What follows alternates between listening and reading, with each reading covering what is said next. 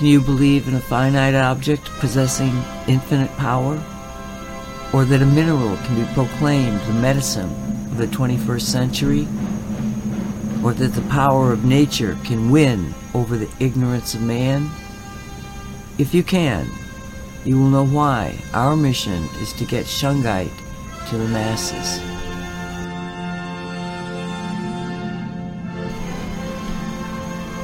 You are entering the Shungite zone. This is the Shungite Radio Show produced by Cosmic Reality Radio.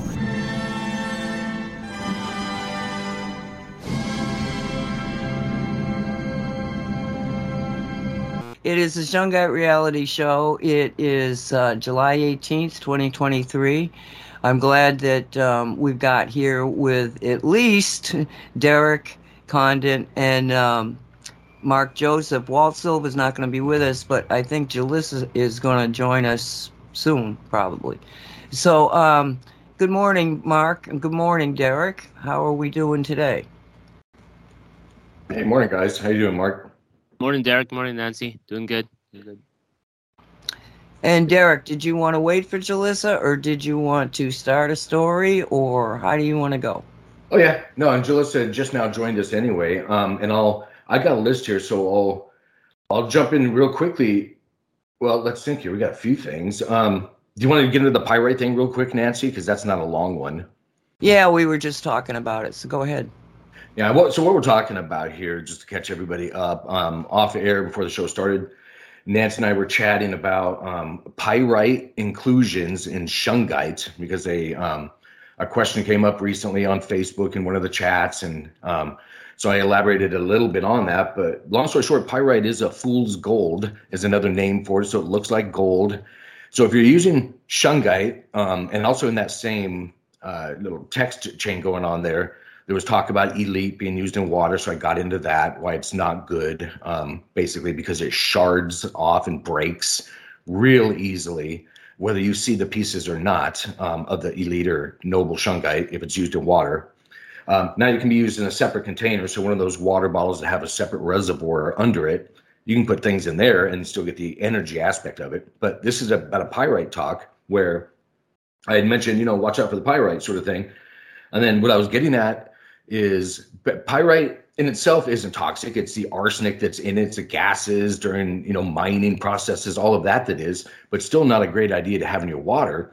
So I was basically explaining, you know, always check your your shungite nuggets or any any shungite that you put in your water. Occasionally check it for pyrite because it will grow depending on the minerals that are found in the water.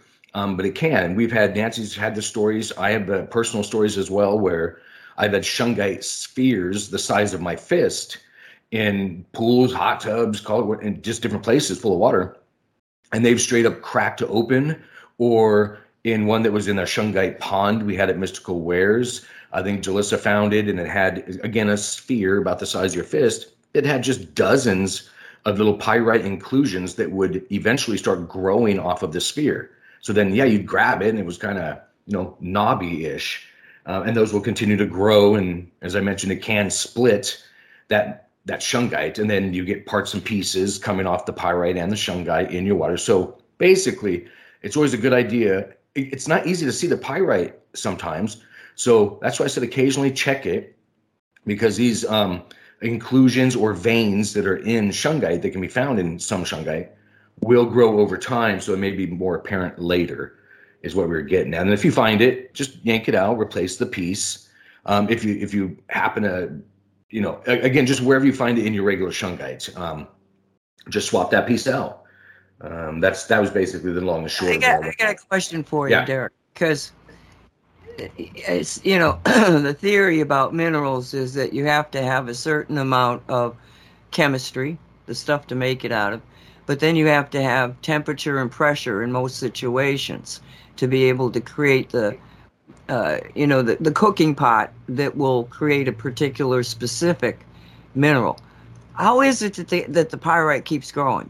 What's it eating off of? How's this happening? Oh a lot of and i've seen it break from inside meaning that it, water did not penetrate or go through shungite and get to the inside, but yet I've still seen pyrite grow, which would then split the rock or have a larger effect, uh, more effect on, believe it or not, um, from just the you know air quotes your energies around. So yeah, on the physical, it uses the the minerals and the water and all of that that blend to do it, but not again when you have the example of it growing from inside. Um, no, just the orgone energy field doing that. That's what also affects crystals when they grow. Is the not just physical pressures in the environment, you know, how deep it is or if it's near the surface of a crystal growing, I'm saying, it's the energy environment too of what's, you know, the 90% of reality we don't see that's metaphysical. Obviously, and we all know that here, that can't not have an effect on the physical. That's 90% of reality, 10% physical, and we just don't perceive it usually. So yeah, it'll grow. And um, same with the plant. So you don't even have to have. That's why a, a shungite nugget at the stalk of a plant or something. And yes, we can get. We're going to get into the plant, the shungite powder plant spikes in a little while. But even a nugget will have an effect, and that's not because little pieces are falling off and it's fertilizing the plant. It's the energy. It's just like the resistance on a motor. The orgone actual resistance for that motor to turn and do its thing is lightened or lessened when shungite enters the field. So there's less resistance. You can actually, you know, extrapolate that out to saving gas and things, or the the uh, compressor on your fridge running smoother and things getting colder easier. That's how that all works. Um, so yeah, the etheric energies. I know that's a little limiting way to word it, but that has an effect on it. Absolutely. That's why you can hold shungite too. We're not absorbing it through our skin to any real degree. It's the energies, the frequency. You know the fun the the I've seen crystals grow where they shouldn't have grown. I mean, it's just amazing stuff. The there's two things that were really stunning. One of them was sphalerite. And sphalerite is like a, a deep kind of red towards a brown uh, mineral. And it had little crystal points of calcite growing on it. it was lovely thing, lovely thing.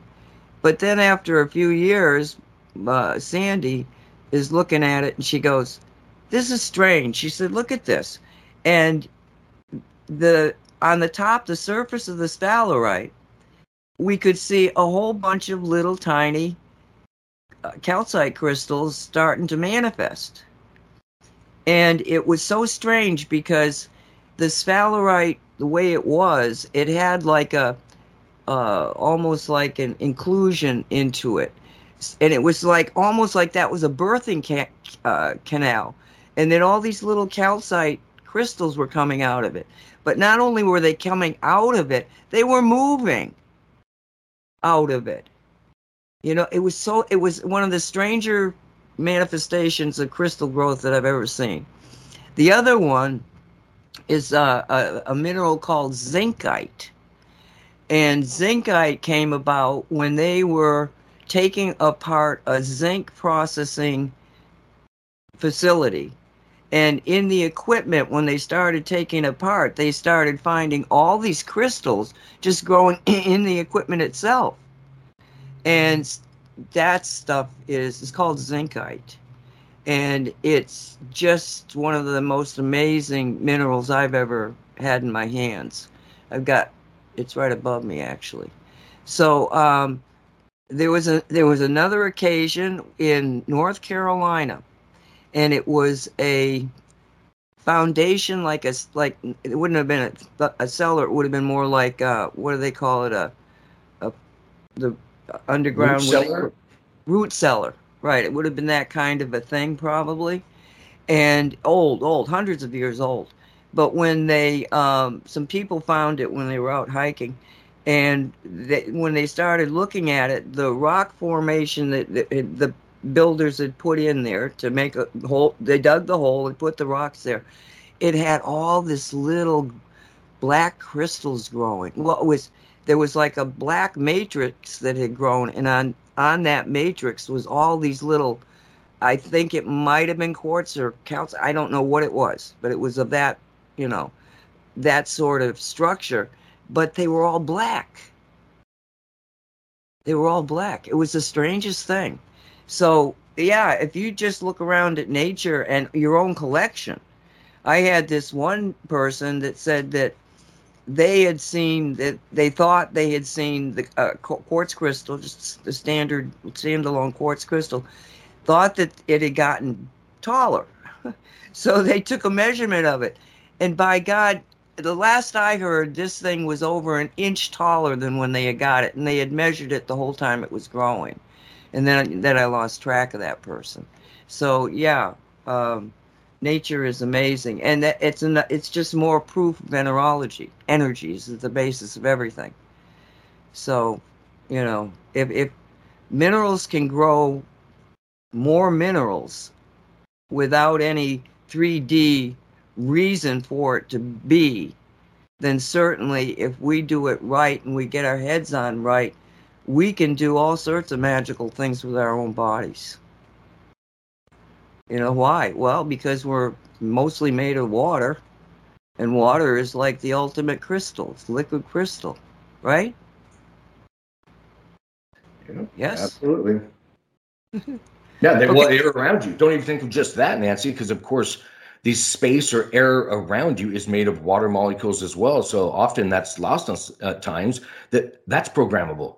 Not, and it is anyway. So not just your aura or biofield, but the yes, the water molecules floating around wherever you're at is all programmable as well. Well, a good indication of that is the hydrosol soil, the sprays that you got. Mm-hmm. Okay, all right, so you spray it into the air, and the mist goes out maybe three, four feet, depending on which which one you got. But the whole room, any and, actually any any rooms that are attached to it, the whole atmosphere changes and it's because of the water molecules. It's that's what you're feeling. The water molecules are taking on the essence of the energy from the hydrosol, sol, and boom, you uh, just from a couple of sprays because once you get it going, it goes. It's the same concept with the shungite nuggets on the water. You know, once you get the water in the pipe turning in the right way, every single molecule that comes up against the one before it that's rotating in that way because of the concept of resonance, it's going to start rotating too in the same way. So, uh, it doesn't take much to make a real big change, yeah? Yeah, it doesn't take much at all. Use your imagination, see it happening. You don't even have to see it happening. Just try different things and then figure out why it happened.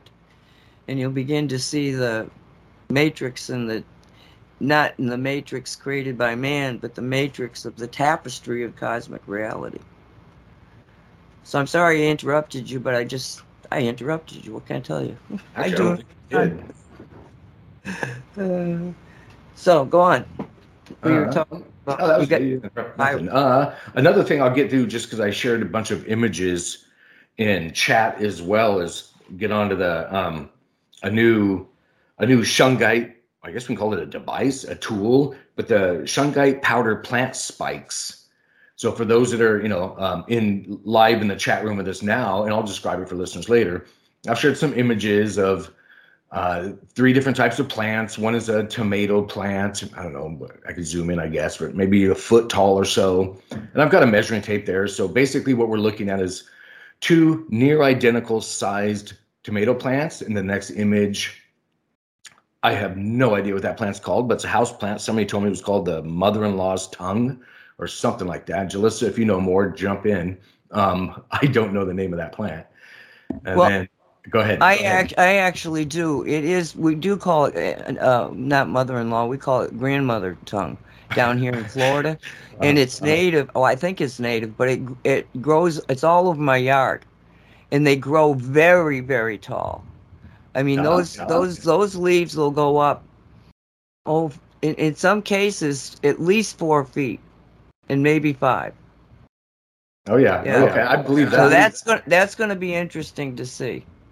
And then oh, good because I was wondering if because um, I we have another one in Mystical Wares someone gifted us a couple years ago, and that thing is grown like crazy in that environment. And then another, and who knows, I could run out there and pull the tag off it and see. But another house plant, one that um, a hanging one that you would hang, so it, it, it tends to have its, I guess, branches you'd call it, um, you know, going down. So it's a hanging plant, or again, I'm just you know blanking out the name of these things Um, I think but, that might be a philodendron. Yeah, it's really pretty. I mean, but yeah, okay. Well, the reason I got that one is because it does tend to grow if you keep it hanging. Um, they'll grow down. I can measure that. Where in the other one, the grandma or mother-in-law's tongue one will grow up, and tomatoes you can count tomatoes. So basically, I went out bought three sets of again near identical plants of some fruit or vegetable. What am I thinking here? And then a couple house plants.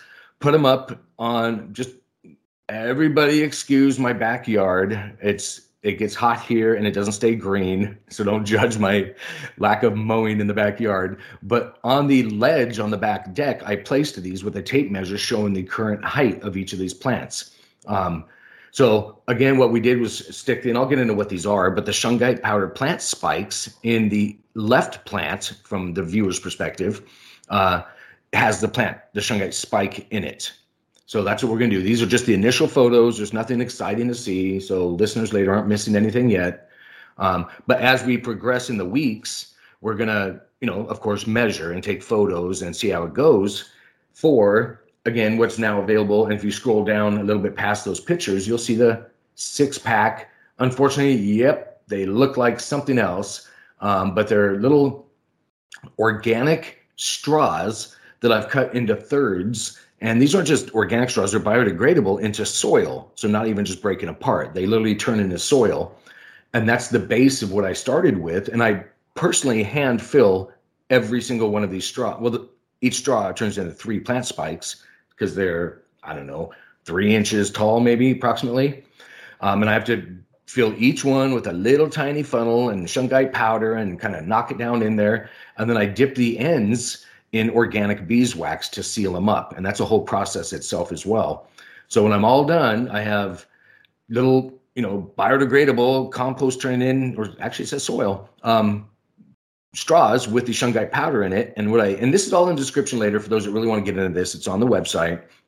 Um, I include a little nail in there so you can poke a bunch of holes in these. So I, I recommend you, if you get them, put them in a cup of water for a couple days just to help the break down process of the straws to start and then use the little nail and you just shove it through with your hand, poke a bunch of holes in there, however many you can get, before you place the shungite plant spike into the base of your plant or tree or shrub or garden. You can use it on starts, full grown plants. It doesn't matter. Just guesstimate a couple inches from the stock, anywhere under the canopy of that plant would be about the distance um, that it would go, the radius it'd go off of the stock of whatever plant we're talking about, just to give you an idea. And then we include a small wooden love heart. So it's a little piece of wood cut into the shape of a heart with the word love etched into it. And that, of course, you know, is a homeopathy thing. All every aspect of this has already been shown to work, from shungite to the the intention of the love frequency. We're just kind of putting all these ingredients together in our recipe of the shungite powder plant spikes so then what I'm saying is put that spike in after it sat in water a couple days, poke the holes, put it in the dirt, cover it up, put the heart on top of that little plant spike or next to it's fine too. And then sit back and watch that thing grow. And it's going to grow like crazy. And this is the first time I've taken the time, as I said earlier, to take those initial photos, have a one with it, one without, and go through that whole process. And yes, it's garage science, but it's going to work good enough because we're going to see the differences because I have just countless stories of mullein plants to again that same type of plant in mystical wares, all just growing like crazy, unbelievable sizes and and speed, with the addition of shungite nuggets and or powder, and these last approximately depends on how much you water your plant if it's outdoors or indoors. Loosely, we're putting in about six months supply of the powder, which is why we don't just dump the powder in there. It it'll dissipate and you know kind of get out over those six months. And if it's a larger, go ahead. Okay, uh, okay, I've got a cautionary question. Let's put it that way, because you want to put you want to push these down into the soil, correct? Correct. So you don't want them too soggy, right? Otherwise, they won't. They'll fall apart. Oh no, good for you. I put in the directions. Take a take your finger, a pen, a pencil, poke that hole first, and just drop it in, and then shove it, and then water over it, and the soil will then close around it and then the decomposition process will continue on the straw that will turn into soil blend with the powder and over that time frame you'll get that you know uptake or energy, and it's going to work anyway. It's not like the straw is limiting the energy aspects of it, because um, that's right there as well. And then with those holes, yeah, as you water, the shungite will fall out of those holes and get pulled. I've done tests in cups of water already, that and it, it all breaks down relatively rapidly.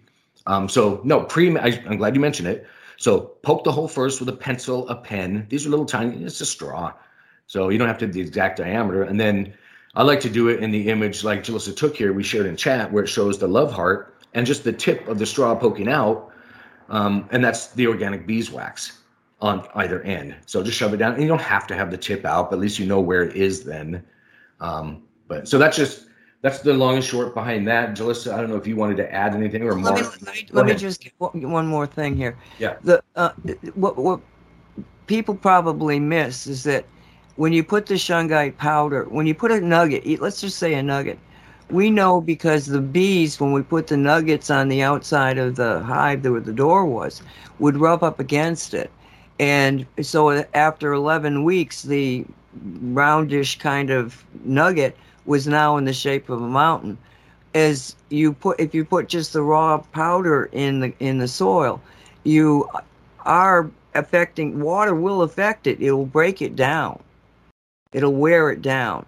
With the idea of the straw here, it's like you know you're giving it a source of shungite powder over a long time. In other words, to my, in my opinion, this is a way of getting it there and maintaining the for a whole season. I mean, nothing's good. Well, I don't know. I know very few things that are going to, you know, go. And I would. How long do you think you said? What did you say? Three months or six months? Would you say? no, say? I'd say loosely, and yeah, it affects the longevity of the the you know dispersion of the shungite powder to the plant, and it will uptake some in the roots because the particles are really fine. It does. It works on many levels, but about six months. But if you got a you know a rapid growing plant, like sticking in some berry bushes, that sucker's going to just. And then that's why I said leave the tip out if you want, or at least put the love heart on top. So later you can go back if you want to look at it and see, well, is there anything left of this? So it's it's variable to each situation. On again, some plants don't require much water. Well, that's going to take a lot longer for that to break down, but it doesn't have to break down before it has an effect on the plant. So don't worry about that either. But again, to enhance that decomposition process of the straw, we suggest before poking holes in it, although I have done it poking holes in these sticks and then putting them in water. Um, and then setting them a couple days out in the dirt. And just then, if you do do that, meaning poke the holes in the straw, put it in water, a cup of water first for a day or two, use that same water to water your plants because, of course, it's it's crazy strong shungite water, but it's got small particles in it too. So now there's no loss of anything. So that's just a suggestion. Yeah, it's not, it's it sounds like a really good product. I hope that people take advantage of it.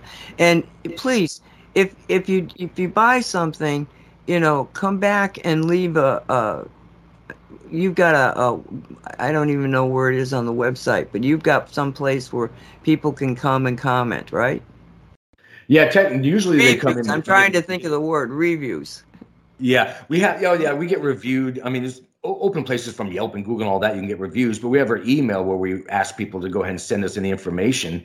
Um, if we start getting some of those uh, feedback that I can share, because some of it's personal stuff, we do need to put a, I don't know, a comments and feedback section maybe at the bottom of mysticalwares.com um, and see about that. But right now, a lot of the reviews are like under my sessions and things like that, but that's the woo woo stuff.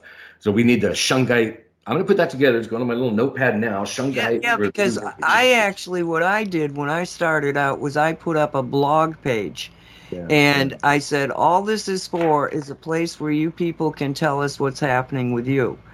And the the amount of blogs that we, or comments that we got in was enough that in the book Shungite Reality, there's like 66 pages or something of, of reviews, and those reviews were chosen by my editor Jan Shaw, not by myself. And she took only the ones that she thought were the more pertinent ones, and a lot of them were repeats of saying, "Oh yes, that this happened to me too." So it it really drove the understanding of shungite and promoted it. So I highly recommend you give your, you know, the people that buy it the ability to participate in this amazing experiment, and it is an experiment. It's an experiment and an experience of seeing what shungite can do for us. Because I've never asked it to do something that it didn't do.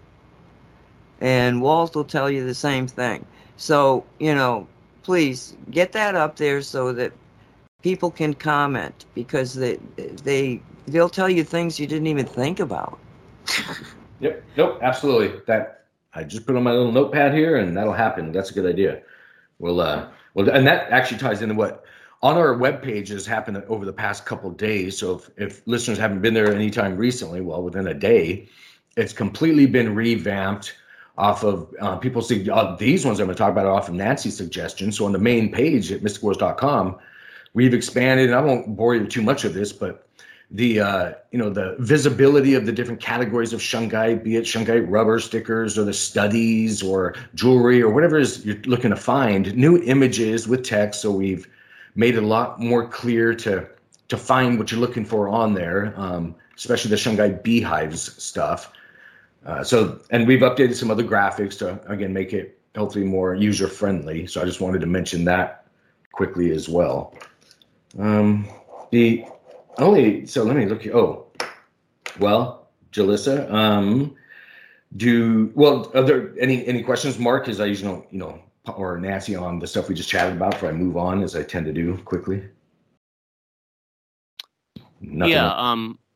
Uh hopefully you can get on some gardening podcast because a lot of the shungite and and your store products can be applied and then magnify people's i mean anything from uh, plants to animals and then i know before, before the show we were talking about chickens maybe nancy can detail that later but um yeah so um have you been able to get or or any recent episodes of getting on um some of the bigger podcast names because you know constantly coming up with new products like on Crrow Triple Seven or Alpha Vedic, anybody like that.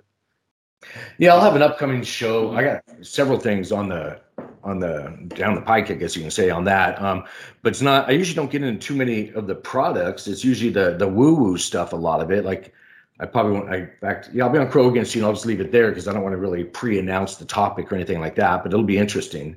Um, Crrow Triple Seven, we're talking about fantastic podcasting. It's on all the platforms, so you can so C R R O W seven seven seven. Um, great group of people there. We talk about all kinds of things, and they have and not just podcasts I'm on with them, but all of them. So that's something that'll happen soon. Um, and then other things still, a couple of well, other things we can't mention yet either. So I'll skirt past that real quickly because um, often some of the stuff I'm preempting. You know, sometimes it's a TV thing or you know a, an event, but so uh, and then we're working in the background to get get on different shows where maybe I can talk about some of the shungite products, not just the plant spikes. It's not about, I mean, because I just described how to make them so people can make their own as well. I'm all about that, is empowering them, giving you the recipe, and then you know tweak it, modify it, and have it work for you.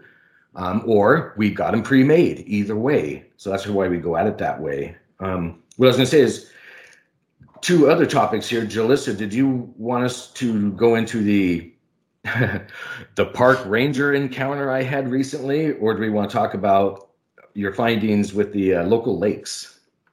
Well, let's um, kind of go the lake route first, um, because you know um, when you first bought those plants that you're now using with the shungite plant spikes uh, for comparison, and you had brought them into the store, did you water them like right when you no i did i just sat okay. them in our office okay so what was funny um, that i wanted to share with our listeners is that when he brought the plants in so it was a really hot day and the plants they were looking a little sad and wilted. And i had wondered if he was like going to water them or um, i don't know he was you know, bringing them in, and then he was going to transfer them back home so that he can uh, plant them and water them. And you know, during this shuffle process, they were in the store for a little bit, and he you first sat them down by the pond, I think, and then we're like, oh no, customers, we don't want anyone touching them or accidentally kicking them. So uh, he put them in the office until he was able to leave. and uh, when he took them out, when he was leaving, the plants like were so happy and so I was like, okay, I didn't think that you had watered them. So I wanted to uh, make note of that, like how much they had perked up and were happy um, during that shuffle. Do you remember that? Oh yeah, they did. Yeah. yeah, you're right. They're only by the pond for a small, and the pond's not like splashing out everyone, so the pond didn't water the plants or anything. Um, oh yeah, they're all perked up, ready to go after we took them out of our. Well, our, maybe our, maybe maybe the pond did water the plants, and I'll tell you why. Um, when I was in college, I was reading a book, The Secret Life of Plants, and I was at my mom's house, and on I was in the dining room, just sitting by the, at the table, and there was a philodendron, oddly enough, on the, on in the middle of the table. And I get to this point where they were talking about the, doing an experiment where they had a room full of plants, but they were only watering I, a few of them. I mean, like I don't know, th- three three to six. I don't remember exactly how many, but uh, uh, just a slice of them were being watered, and yet all of the plants in the room seemed to be not having any kind of a, a, a water problem. So they didn't know what what was happening.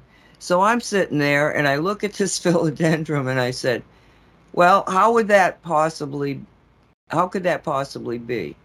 And I go back to reading the book and all of a sudden I hear in my head, "Well, we transfer the water that we're getting into energy and then transfer it over to the other plants."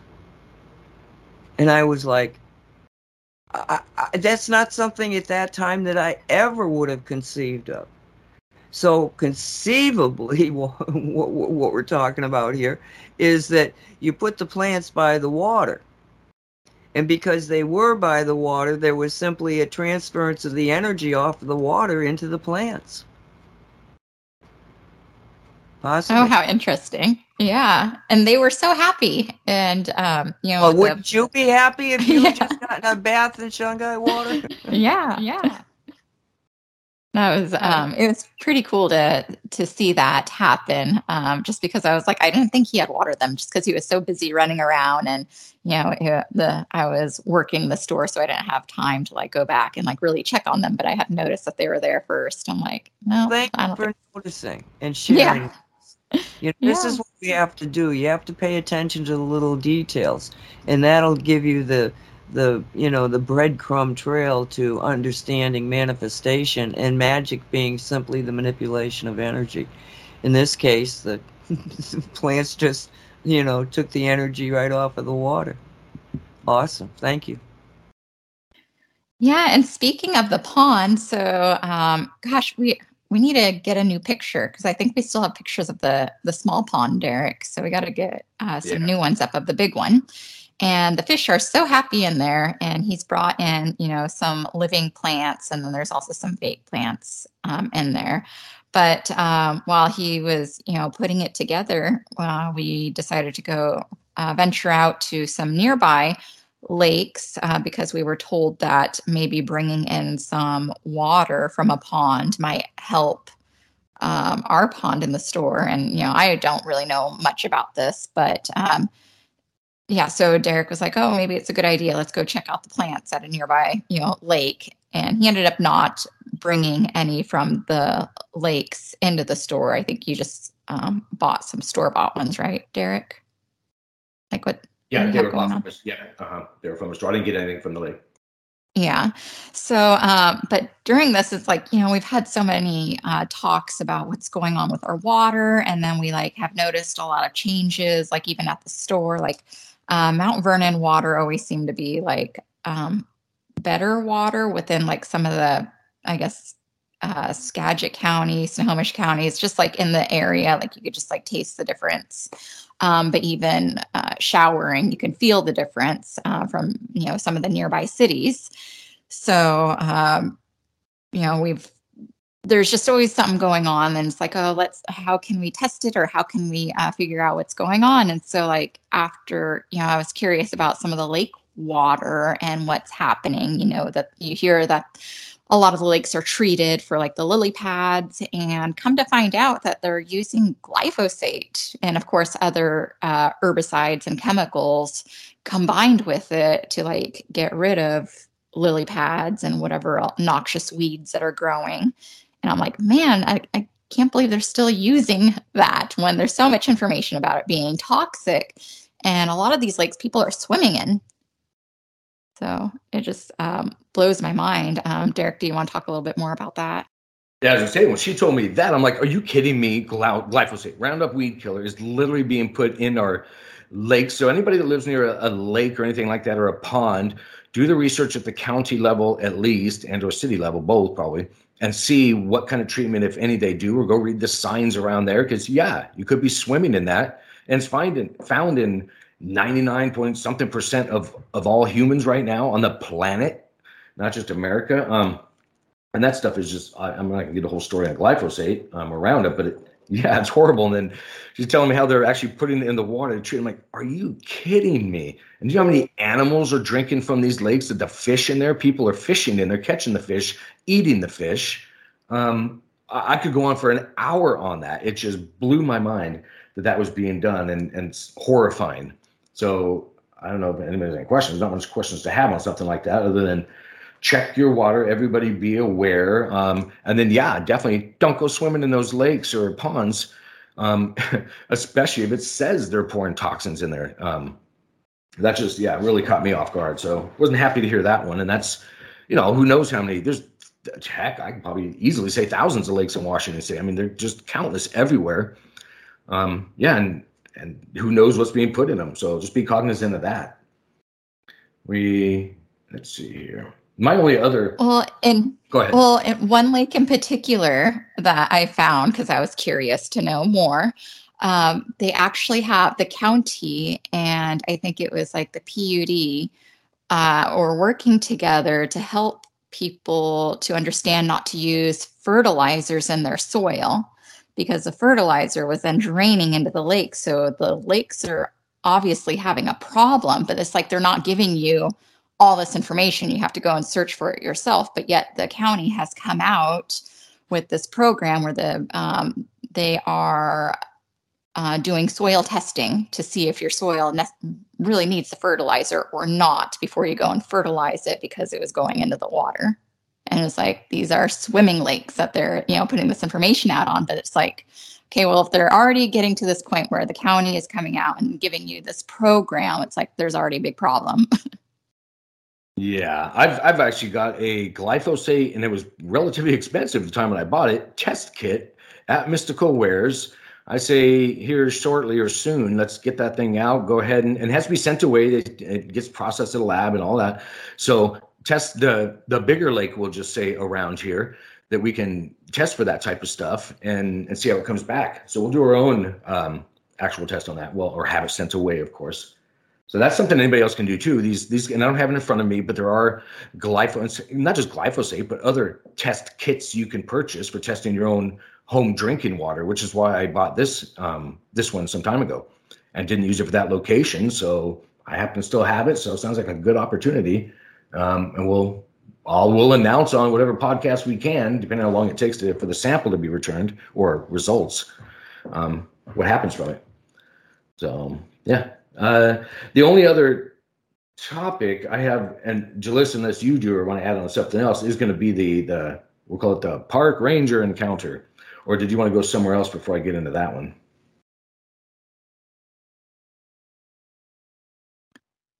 Um, I don't really have anything else, but yeah, we, we can go there unless Mark has something. Oh, and I want to say thank you to Mark too for mentioning a gardening podcast because now I gave me some ideas of some places to reach out to because I'm like, yeah, we should definitely try to get Derek uh, talking with some gardeners uh, about the shungite, well, shungite in particular, but um, shungite plant spikes as well.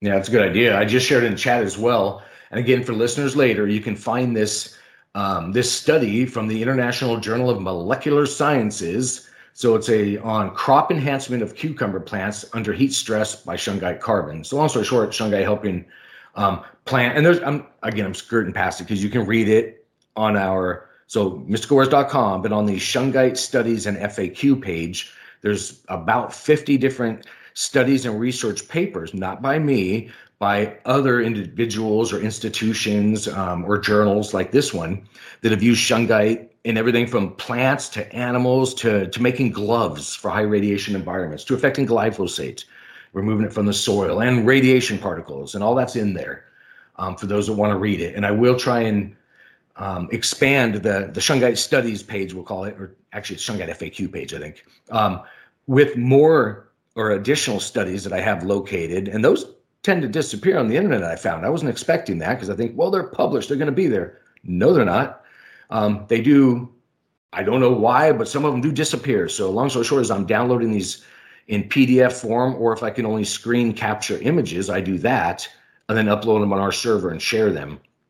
Uh, because I found that here, if I don't like follow up pretty quickly on something somebody sends me, I don't know if they get re, we'll just call it refiled on the internet, but I just can't find some of them again. So I'm going to keep doing that and get it up there where I can. Um, we got about 20 minutes here. I'll get into this story too. Um, wait a minute. Before, wait, wait, a minute. Before you, before you do, uh, Tiny Human in the chat room says, I'm in the high desert too, for what it is worth. Derek, look into tossing clover seeds over your lawn. Uses less water, feeds the bees, and stays green and you you you responded to that but you want to i just wanted to have the listeners know about that no let's actually get in that. We'll get into the next story in the next hour because it's going to last a little bit probably. So yeah uh, that's a great idea that and tiny human everybody listening that's just an automated chat name that people get when they're in our chat room and i don't choose those names. So there's a lot of odd ones everything from well not odd one but calm local uh, just all kinds of things. So that's what that's all about. So it's um when she was referencing the name or the the avatar tiny human. So that chat person did put that in there, and that's a great idea because Clover does its ground cover stays green, just like they were saying. And I've used it before and it works fantastic for bees because of all the flowers, the little I don't know what to call them, multi clover flowers, of course, but they're really cool little flowers that just are abundant when you plant or grow clover, and the bees love them. That's why there's clover honey out there and things like that. So that's a that's actually a really really good idea. I'm just rarely you know i'm in my home office right now so it may sound a little echoey so i'm so i'm referencing i'm rarely here so i just haven't had much time and effort to put back into that back area but that's that's a great idea. Um so that's what you know nancy and and the the chatter we're mentioning there for the bees. Uh, and it stays green all the time too so he's they're mentioned they're in the high desert like nancy Red. and i did the same thing when i lived in arizona um, you could use the clover. They don't take much water. They do stay really low to the ground. Usually, there's lots of types of it, but and they grow like crazy fast as well. Um, and then yeah, go out there and find some four leaf clovers. That's actually yeah. I just checked, and they actually uh, apparently it grows here in Florida. I'm gonna just about everywhere probably. Yeah. Yeah. Mm-hmm. Yeah, you'll find them, and then deserts. Yeah, you'll find them growing around other shrubs and stuff. But yeah, they can be you know put together and watered a little bit, and they'll go on their own. Uh, yeah, and then the bees, you're hooking up the bees too, because now you're giving them a food source um, for you know pollen and nectar and, and doing their thing. Not to mention the other critters that come around. Um, so again, I don't. Why don't we just we'll figure out something to chat about here right now, Nancy and, and Mark and Julissa for the next 15ish minutes, and then we'll get into the the image I shared online where we were laser etching some rocks, um, just because I don't want to get cut off in the middle, sort of thing. It may turn into something else. Yeah. Um, go ahead if you got something. Um, Mark, you got something that you wanted to mention? yeah. So last week it was a big report. A lot of uh, what do you call it? Alternative um, news sources and, and health freedom um, um, what do you call it? News sources also of the forever chemicals in, in water. I mean, that one of the main places was CNN of, of all of all places.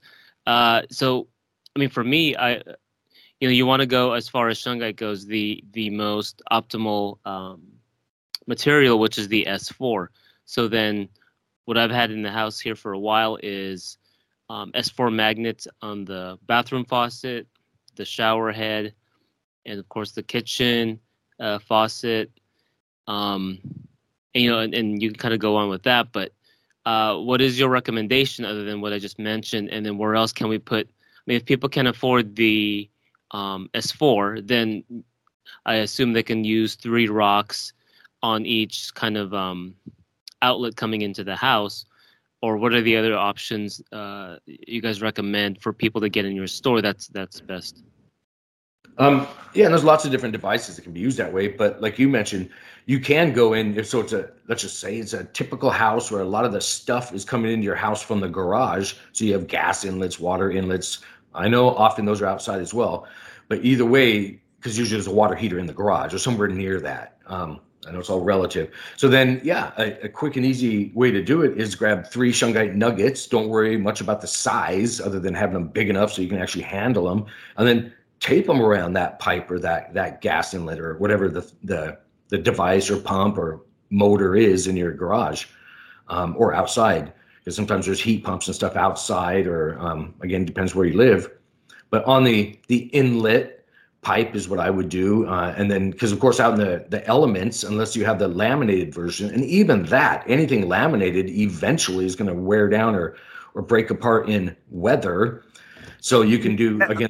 You're referencing lamination with the sticker. There we go. Somebody caught me there because you're right. I wasn't even I wasn't clear on that. Um, but even that, the a, a Ziploc baggie is not going to affect that. So you can stick your laminated sticker in a Ziploc baggie, kind of fold it up and tape that if that's so that'll add some longevity to the lifespan of a, a sticker.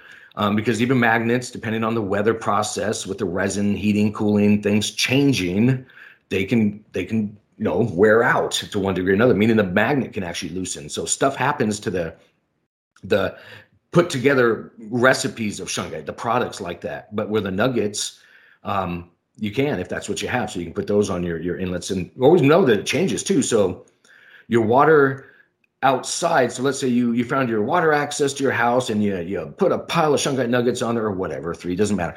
Do your thing, however you are led to do it. I would still say, well, that doesn't mean it's good to go because there's a whole lot more. Let's just in this description, pipe. And by the way, the pipes change from the water, the wastewater treatment plants and the water pumps where they come from at city level, a pipe will change. Maybe that one's 50 years old, maybe that one's 20. And long story short, they are all different materials, be it PVC or lead, which is in most cities, by the way. Um, but they coat them so you're safe. There's some air quotes there. Um, so always test your water. But basically, you're going through so many different containers or what pipes are made of and other angles. Always treat it once it comes out of that faucet if that's where you're doing it. Um, I put mine through a whole nother filtration system. I won't bore you too much with that now. But at the end of the day, when that water's in a glass cup in front of me, I'm going to have, or a pitcher of water, I'll have those shungite water beads in there, restructuring that water energy. Even if I ran it through an RO filter or a carbon filter with UV treatment and all these other things, and I have done all these, it doesn't matter. Well, before it enters me, because it's energy, of course, a small fraction being liquid crystals, water, put the shungite in, in my case i put shungite water beads in there. And that's three shungite 10 millimeter beads that for those that don't know kind of wound or stitched together with pure silver wire. So that's a whole little energy device in itself and i just rang my ears just visualizing that um, so because again you don't know how many twists and turns or other stuff that you know is is in your house as far as the plumbing goes because it could be 45 degree angles and that affects a portion of the water because that doesn't occur in nature that way. So it does energetically affect it. It doesn't mean it's all toxic water, but it's not as living or um, as it could be or structured. There's different ways of saying that. Okay, let me give you my version of it. All right, not that we have different versions, but when when I first started thinking about the the nuggets in the water, I went out to my pipe and my water pipe at that time was easily accessible. And I took three nuggets and I put them on the pipe. I had them in my hand, but I put my hand around with the nuggets in my hand and blah blah blah. And I looked down the pipe towards the house. And yeah, I can I can sense that there's an energy change. I mean, it was just wow. It works. But then my attention got called to the up part of the pipe. And I'm going, oh my God, it's going that way too. So here we have a, a, a pipe that is flowing water. And if you put some dye in it, well, you're going to see it downstream, but you're not going to see it upstream. In this case, you see it both downstream and upstream because of the phenomenon of how it's working the shungite field takes this water that is basically dead. It's not spinning. The molecules are just sitting there because you've taken all those angles just like he's talking about. So you got dead water. Well, when it hits the shungite field, the shungite like gives it a spin and it starts to spin. So those first molecules that hit the field begin spinning. The molecules behind them through the concept of resonance also begin spinning. And as far up, and I was 200 feet from the from the road where the the main, you know, pipe was, all the way up, I could sense that the the water in the pipe had changed. Okay, now when you when you put it on the outside pipe like I did, the water is going through the system.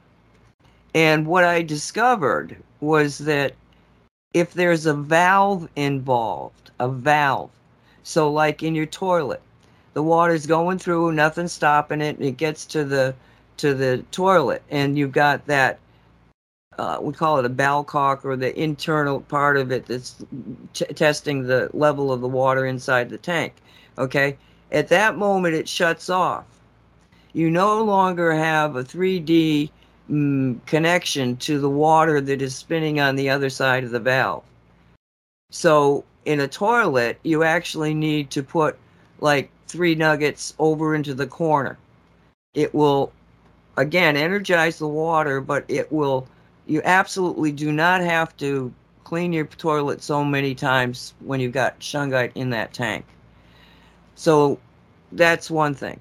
Now you have got a water heater thing. And the water heater thing is okay, it goes through, and again, you've got valves in there that keep it from going anywhere, and so it's just sitting there. And after a time, water that's just sitting begins to seemingly, and you know, I'm still not completely set on this, but it seems to be that it will lose its charge, the Shungite charge. Um, but anyway, the the other thing about the water heater is it has a, a, a heater to heat the water. So you got elect- electrical system in there. And so I always recommend that you put a sticker. You can put the three nuggets, but you can also lay a sticker on top. You don't even have to stick it to it. Just lay it on top of there, or even a magnet on the. Um, where where, where I would do it is I would put it on because again,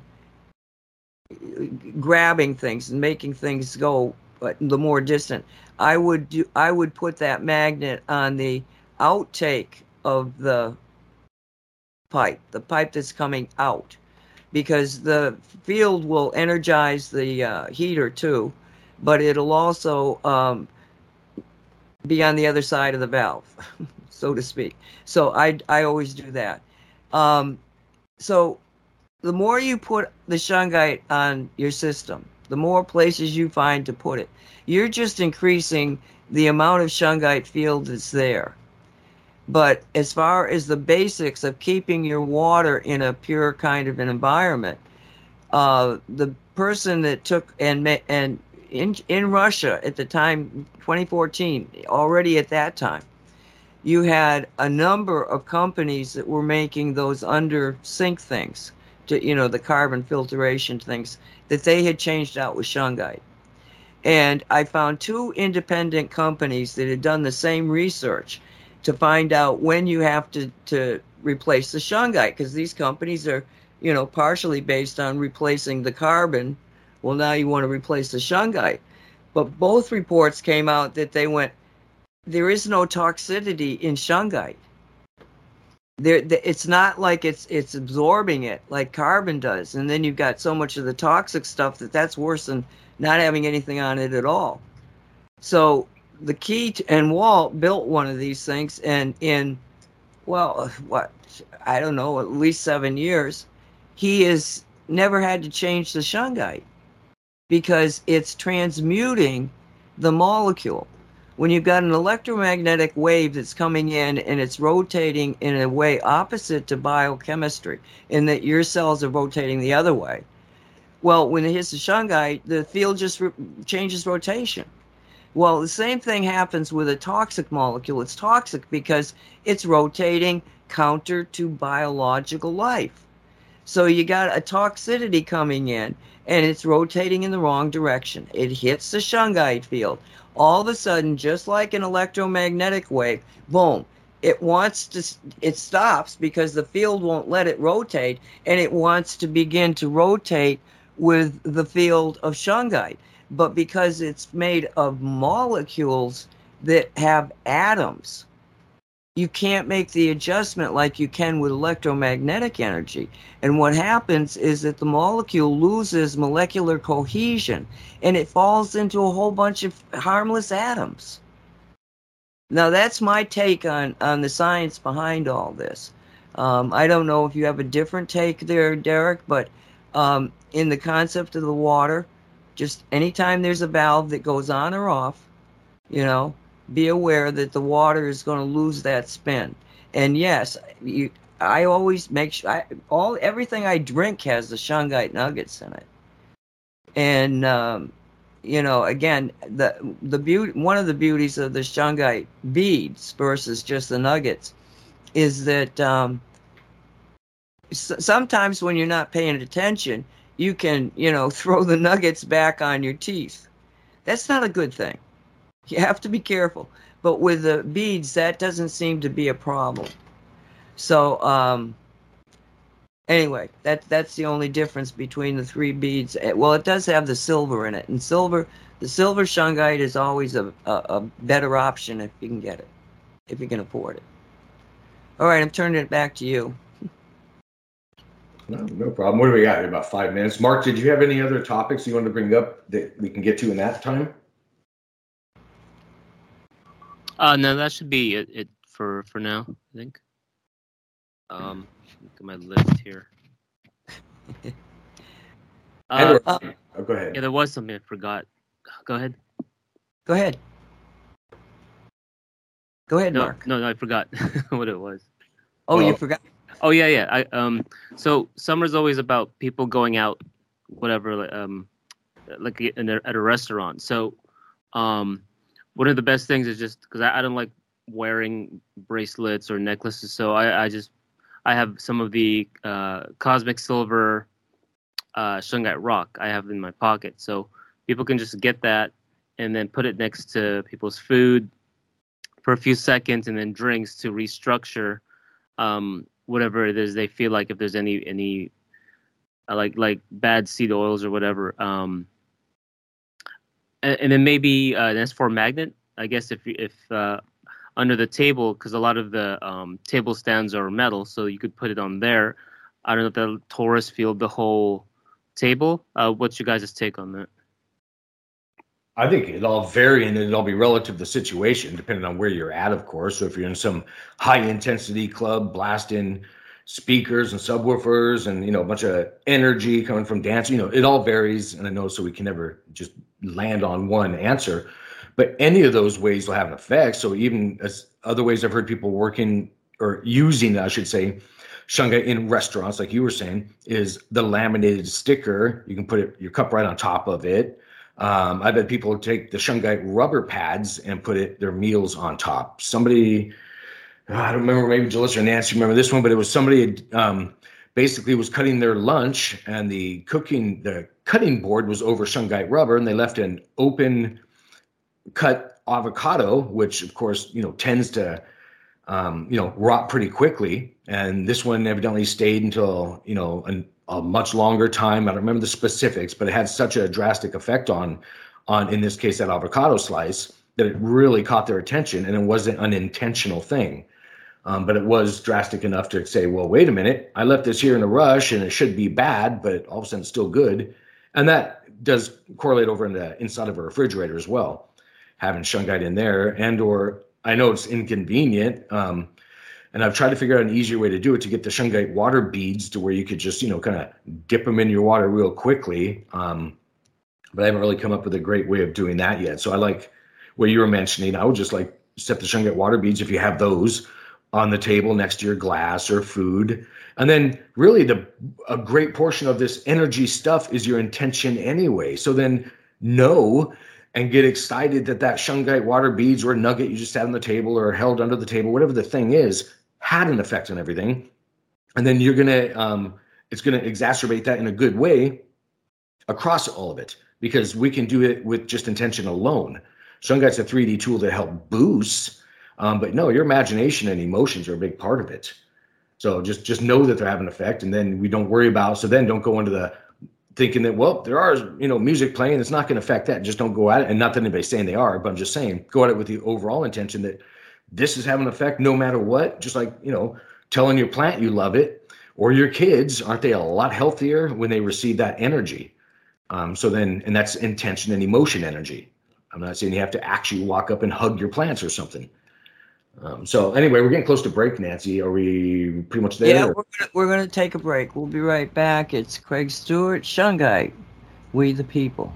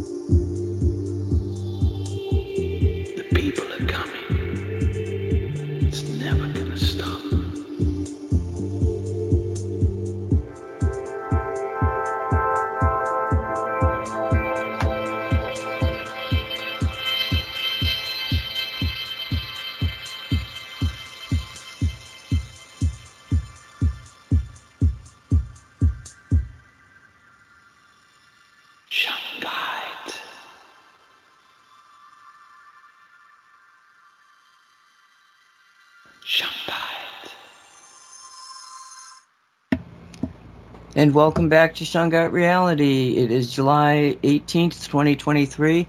My name is Nancy Hopkins. With me is Derek Condit, Mark Joseph, and Julissa Condit. Um, I wanted to, if you, if you, don't mind here, you guys are back, I'm assuming. Yep.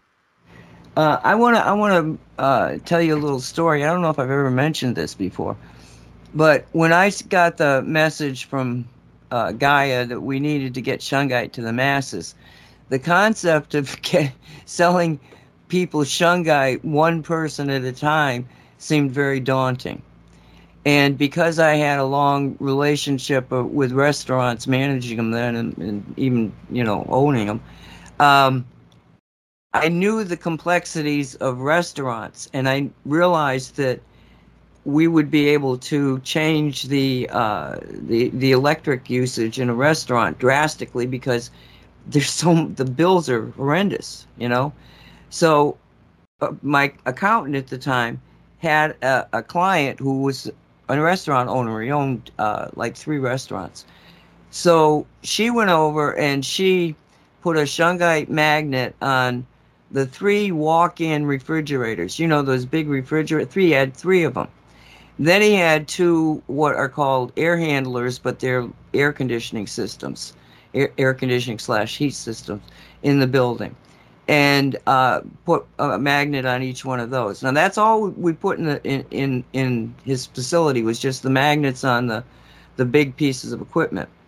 Well, she, being his accountant, was able to give me a complete record of his usage of electric energy during that time. And his electric bills were for the restaurant we did it for were uh, four thousand over four thousand, averaged to four thousand dollars a month. And what what happened was that he essentially during the after the fact that he put the magnets on the on the equipment, he saved a third of his electric bill during the I think it was six or seven months that we did this. Now, when we pointed this out to him, he said he dismissed it. And he said, Oh, it must have been a, a cooler summer this year, right? So I looked up the statistics, and no, in fact, it was a hotter summer than the year before. But really, and, and I got to thinking about this because of Mark's question. You know, what do you do in restaurants? Well, at the time that I was thinking in terms of this, it was like I wanted to have restaurants have a plaque on the outside of them that says this is a Shungite environment and you knew when you went through those doors that there was shungite on all the equipment, there was shungite all over the place. The food would be detoxified, the water's detoxified, the atmosphere's detoxified, and you know, you could have a wonderful explosion of getting shungite to the masses. So I just wanted to throw that out because his question made me think of that. So I'll throw it back to you, Derek. Oh, sure. No, that's a, yeah. You'd have to make sure people were aware of what you're talking about. Um, that might be the harder part. I'm not sure. No, it's a good idea as far as having the shungite around. Uh, maybe somebody should come up with a, a shungite table mat of some kind or something like that, like a placemat. I guess that brings it back to the shungite rubber, maybe. Um, what I was going to do, and Julissa, don't be shy on this. Jump in anytime as I leave parts out or go too fast. Um, but what I'm going to get into here, everyone, is I'm talking about, and again, referencing chat, I shared an image earlier that shows five river or creek stones, relatively flat ones, um, that I collected from a nearby river here in Washington. And then I took back to Mystical Wares and laser etched them. So uh, again, I'll describe it for the for the listeners who don't have the the benefit of the visual basically on these rocks, and they're they'll all fit in your palm of your hand. So we're not talking about big boulders or anything. But I laser etched on there. Um, $25 gift certificate winner and it says return this rock to mystical wares store to claim and it gives you our web address and and the city we're in because we weren't going to go you know too far away to gift these out but we just thought it was a good idea well i did thinking and i was wrong as we'll get into thought that this might be a good idea to to share a, a way to literally just set down $25 gift rocks for people. I'm thinking they'd be excited to find them, kind of thing.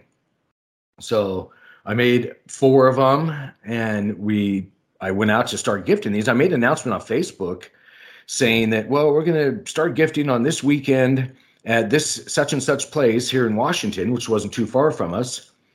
And then you know, and in my ignorance, not knowing, but as I found out, you're not allowed to and even remember these are just river rocks local river rocks. So it's not even a mineral from out not that that would be a big deal but a mineral from outside. It's a local rock. I didn't paint them. They're laser etched so there's nothing to come off. And we were just going to set them on the beach in relatively easy spots you know like under a, a, fallen log or this that and the others for people to find and go what's this and, and then pop in and get $25 worth of free stuff um, and again we only made four of these but we announced it and then I'm trying to figure out, Julissa, where I want to jump in on the story now. Because um, it's not about just the rocks. It's about, I'll just kind of keep going. It's about the whole um, situation that happened around it. And it ties into the woo woo, the intuition. And so I'm going to use this as an example to show, to hopefully encourage others to realize that they have these same intuitive hits or downloads that I'm going to talk about from my personal experience here because um, it's nothing unique. We all we all do these things. So, and I'm getting into that. I know it sounds like I'm jumping the gun here, but what I'm saying is, we, okay, we. I'm gonna. I'll I'll jump around where I need to. We went out to this location and we were gifting one of the rocks. So it was just one rock on a certain beach. It was actually set up on a, a sign in a swimming area, painfully obvious to be seen because we want these found. We're not trying to hide them. Um, and it went I don't know, a couple hours at least, because we could see it from our, our vantage point there um, at the at the the beach, the public beach. So we were there for a little while, watched it. Nobody, I don't know how many people walked by. There was I don't know, a couple hundred people in that spot, that location. Not that that many walked by in that time frame, but there was the potential for that, and many did. Um, and nobody spotted. Well, what was funny too, I was, uh, I even stood there and took a picture of it because I was going to share you know, try to get people to um, find where it was at. And so I'm standing there taking a picture, and people even walked by and had commented, "Oh, is that one of those find a rock things?" And I was like, "Oh yeah," and like hoping that they wouldn't take it while I was taking a picture. But there's you know people all over, and still nobody um, nobody saw it. it was still just you know you know yeah. hidden. Good. Yeah, and that was a good thing because that all pans out too to later in the story that it was a good thing that it was still left there. Um, yeah, so it was sitting on uh, again just on the top of a not on top of a sign, was at a it's literally eye level. So if you're coming from this direction to that direction, which was common, you had a great potential of seeing it, or so we thought.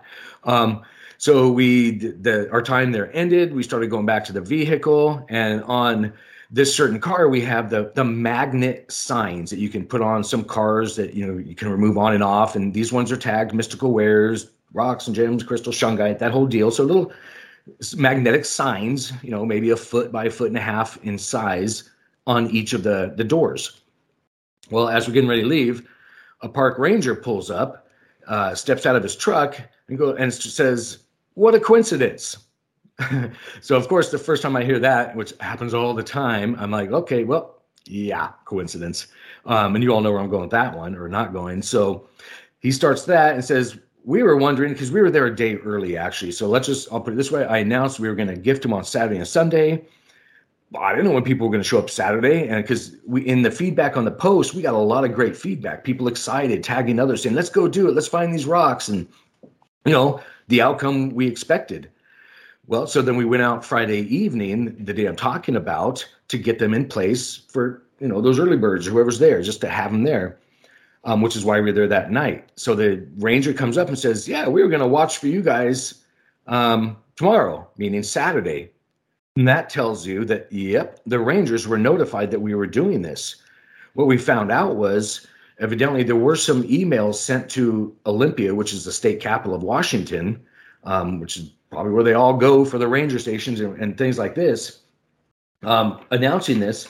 We because we didn't know it was something that is not you know legal as far as putting a even if it's just a rock with no paint no toxins that was our lot my logic thinking like oh no harm we're giving out money basically well that's that wasn't kosher um, so we found that out and a really nice park ranger so you know he let us know that that was a thing and usually when business did that they did paint them and they had a whole collection of these similar type objects that were toxic but regardless of all that they didn't get to pick and choose so no we it wasn't a thing so he he said, "Well, have you gifted any?" I said, "Well, as a matter of fact, I have." And I pointed over, so we walked over to the sign um, where it was put, the rock, and he took a picture of it.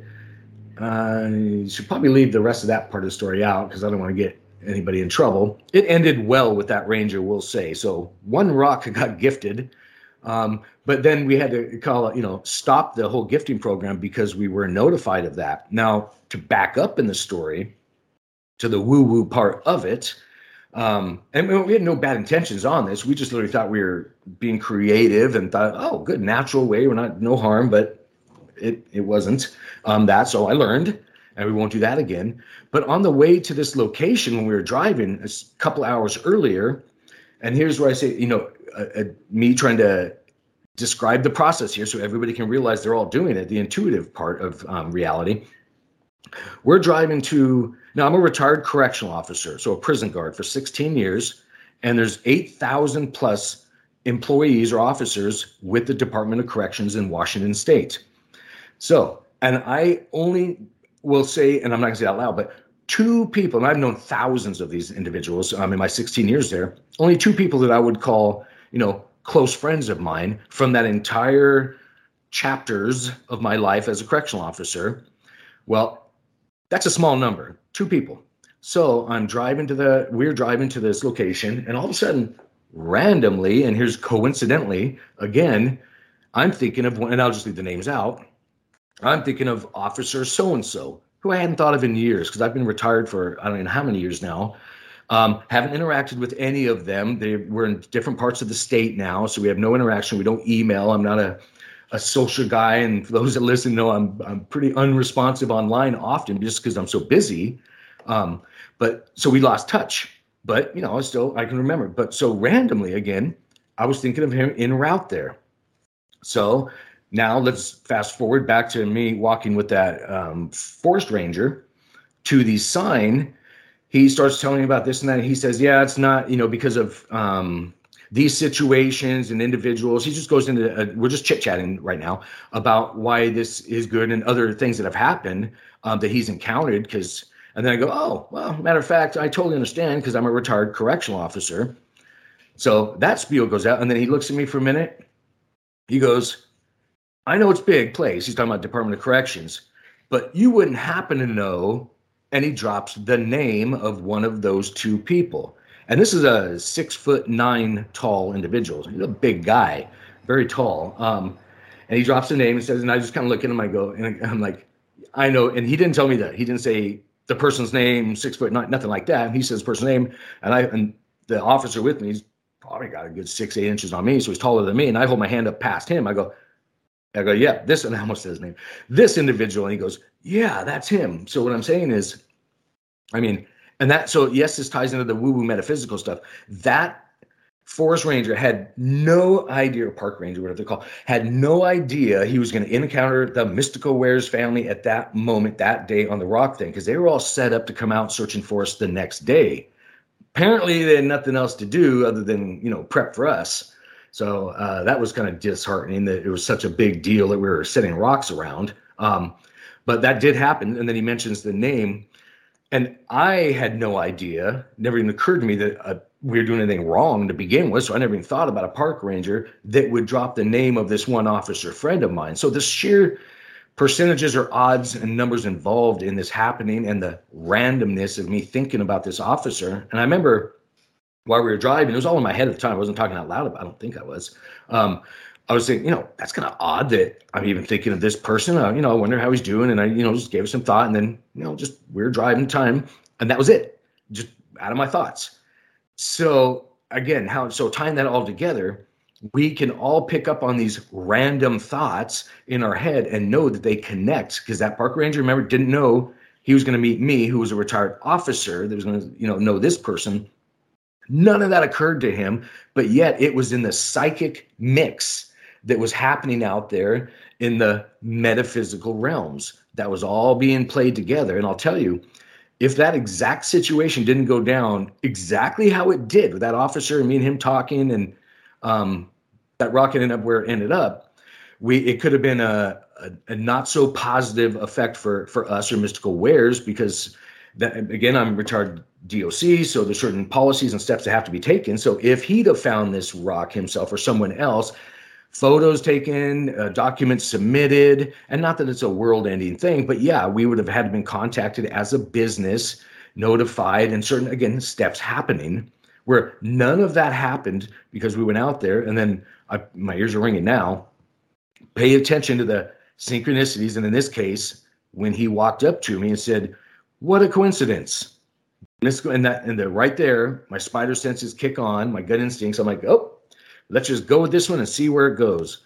And then, I, so I awoke in the moment, realizing that all these synchronicities and unbelievable, well, thoughts or occurrences do tie together and just kind of rode the wave for of least resistance. So again, he was, it wasn't random. And I looked later, by the way, and then saw there was a whole lot of moving parts. A lot of, I'll just loosely term it, guides were involved with, again, that officer didn't have to be right at that spot say that certain thing, know this one individual out of eight th- something thousand others, and then drop that name to me randomly of the off the name I was thinking about on the way there. So it's just impossible for that to happen on you know any other way than thinking metaphysically. So that was part. Uh, Julissa, what am I leaving out of any of that? Because I tend to go kind of fast. Or if if there are any other aspects that I didn't get to. Um, uh, no, I think you covered it pretty well. Um, I, I guess, had like a synchronistic moment as well while we are out there. So the day before, I had gone to, I t- took my kids to a park and you know the kids were running around playing and um, i noticed somebody that looked familiar but i was you know busy watching the kids so i didn't like go approach them to ask questions because we are about to leave when i noticed her. And then uh, as i'm getting the kids uh, round up she was like hey i know you. Are you julissa? And i'm like oh yeah. And then uh, i recognized her from like elementary school and it's like i think she's like a couple years younger than me. Um, but I was like, oh yeah, so I couldn't quite recall her name, and then you know met really quickly, and then I was like, oh, it was nice to see you, and then you know took the kids and we left. And so when we are after the uh, meeting the park ranger and realizing that we can't do that, uh, we had remembered that oh yeah we did put another rock somewhere really quickly and so i went out to go get that and as i am running out to this location which is like 40 minutes away from where I had seen her the day before. She's there. And I'm like, oh my gosh, hey. And so like we reconnected and it's like, oh, funny how, you know, you know, sometimes these synchronistic moments aren't necessarily for us, but maybe the other person that we're, you know, having um, this moment with.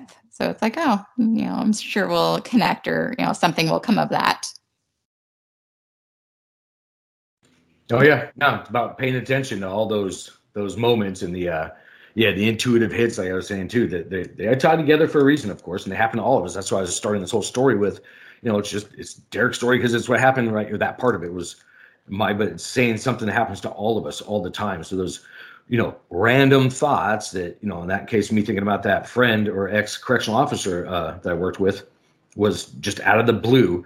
And again, it doesn't tie into anything physical because that Ranger didn't know. There was no him planning on that or knowing who I was or that I'd be buddies with that other.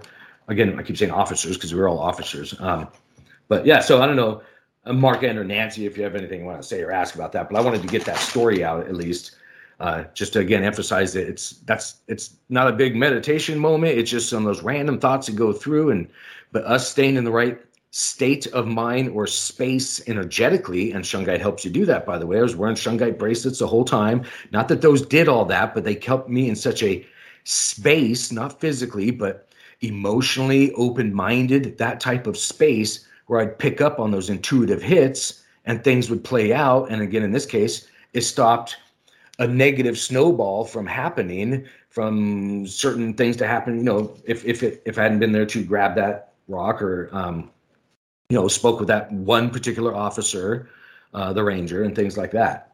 So it's there's just you know one of those things. You know, we'll move past this and I'll forget about it because there's been so many of these type of instances that I just I move fast by them and I often forget to mention them. So I just wanted to kind of do that during this one.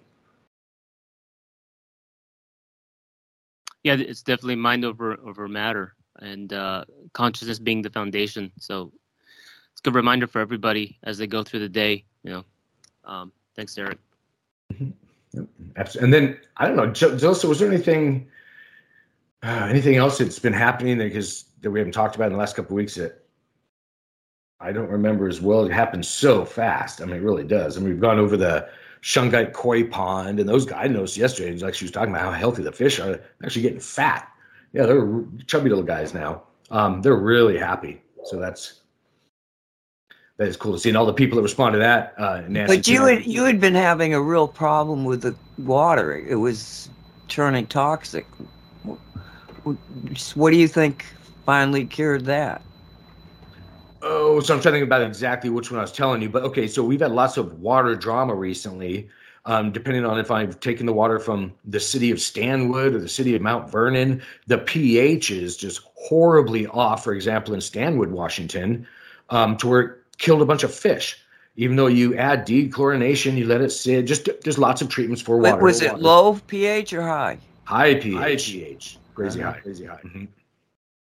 Yep. So that was so the issue, was... and then I'm trying. There were just so many things we've gone through here. Um, trying to think about why we even swapped the pond out. Again, I just move on to stuff so fast.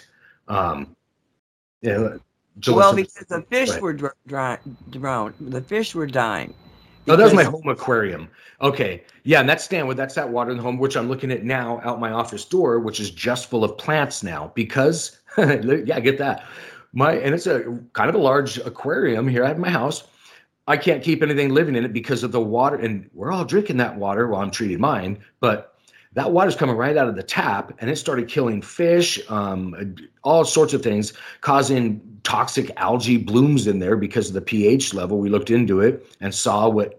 In fact, just during break, Nancy, I was literally standing out there scrubbing with a, a like a, a aquarium brush with an arm on it. That stuff I'm talking about, like a brown algae that grows on the side of the tank every day. So basically, I'm saying that's my now my plant only, and we're growing some lilies in there, and there's shungite in there and all that um, in that tank. Nothing live well, okay, no animals. We'll put it that way. So, and then the fish are fine. Nothing's nothing's passed or transitioned at the store. The the carp the goldfish. We got all kinds of fish in that tank now. The pond, I should say, um, that are just crazy healthy. The living plants that are in at both locations. So again, I'm growing them here. That I'll transfer the plants and lilies into the the shungite koi pond at the store. That I can go out there every day if I hear somebody and there's somebody, not just little kids, grown adults over there, because it's a 300 gallon um, pond with a couple dozen different types of fish in there, ranging from I don't know seven inches down to an inch in size. So there's stuff going on all over. I got a little waterfall going on in there and the people just go like a beeline over to that pond and just stare in it. I put a little chair over there so they can sit down. I don't know how many times yesterday I just if if I was you know watching cameras or walking outside in the store, they were they were watching it. Um, so that's a that's a, a good piece of mystical wares now.